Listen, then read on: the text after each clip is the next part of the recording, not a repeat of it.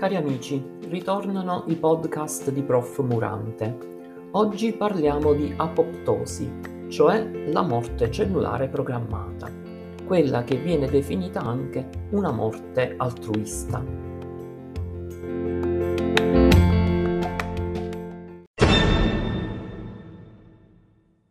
In biologia, con il termine apoptosi si intende un complesso meccanismo di morte cellulare programmata.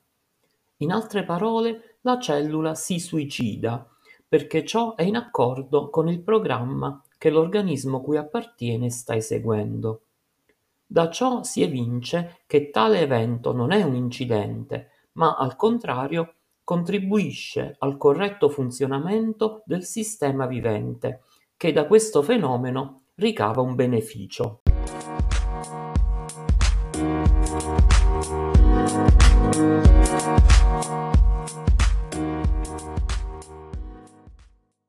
In realtà è l'esatto contrario, cioè l'immortalizzazione delle cellule di un organismo pluricellulare, ad essere un evento altamente negativo, perché ciò si traduce in una parola, neoplasia.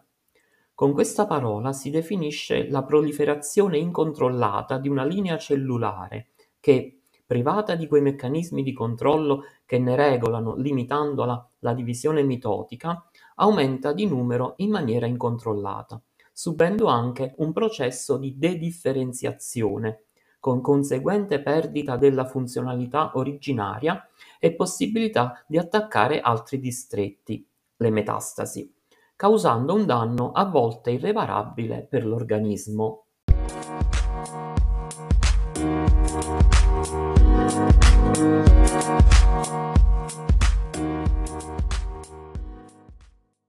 Il processo apoptotico comincia con l'inattivazione della proteina IAP, cioè inibitrice dell'apoptosi, che provoca una serie di reazioni a cascata che iniziano con l'attivazione di una serie di altre proteine, le caspasi iniziatrici, che a loro volta attivano un'altra categoria di caspasi dette effettrici, che danno il via al processo di apoptosi.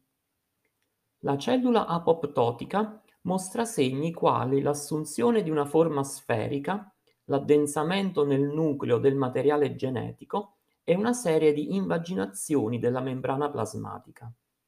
Questa viene fagocitata interamente oppure si dissolve in una serie di parti, dette corpi apoptotici, che seguono anch'essi lo stesso destino di fagocitosi, ad opera di cellule specializzate per questa funzione, che sono i macrofagi.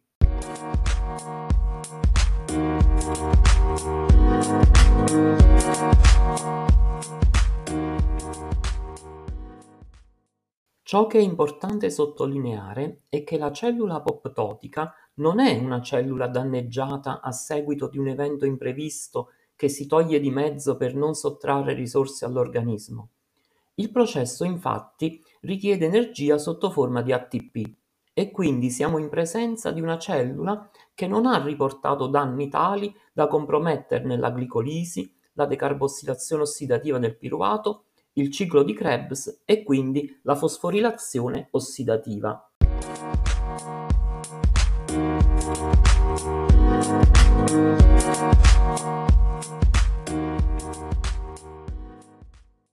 Sarebbe inoltre un errore credere che le cellule apoptotiche caratterizzano unicamente la fase finale della vita di un organismo anziano, che proprio attraverso la morte delle sue cellule si avvia al crepuscolo della propria esistenza.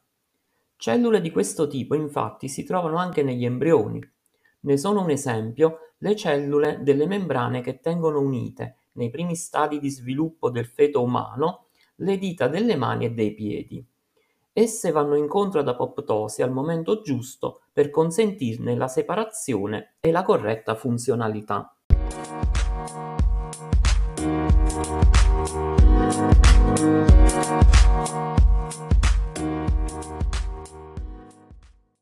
Al di là di quelle che sono le considerazioni di carattere strettamente fisiologico, questo fenomeno così singolare che sembra contraddire ogni fondamento delle leggi su cui si basa la vita, vedi l'istinto di conservazione, risponde ad una logica che definire cristallina è dir poco.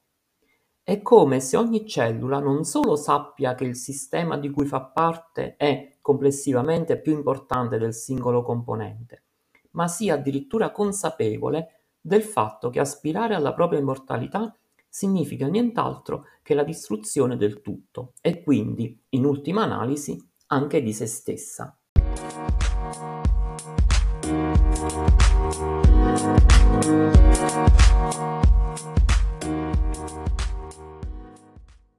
Con questa consapevolezza appare evidente che la scelta dell'apoptosi è la più coerente, per cui solo se la cellula impazzisce può venir meno a questa condotta. Già in altre occasioni ho avuto modo di sottolineare la sublime coerenza su cui si basa quella che a me piace definire l'intelligenza della natura, una sorta di logica ancestrale che tutte le creature, indipendentemente dalla loro posizione nella scala evolutiva, sembra abbiano ben stampata nel loro DNA, per partecipare tutte insieme allo spettacolo della vita.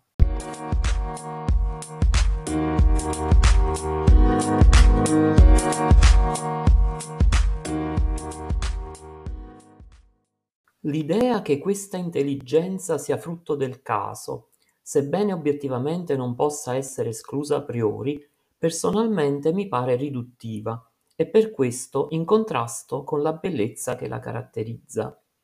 L'idea di un disegno non solo eseguito, ma anche e soprattutto portato avanti da un grande architetto è senz'altro molto più suggestiva. Ma questa è un'altra storia.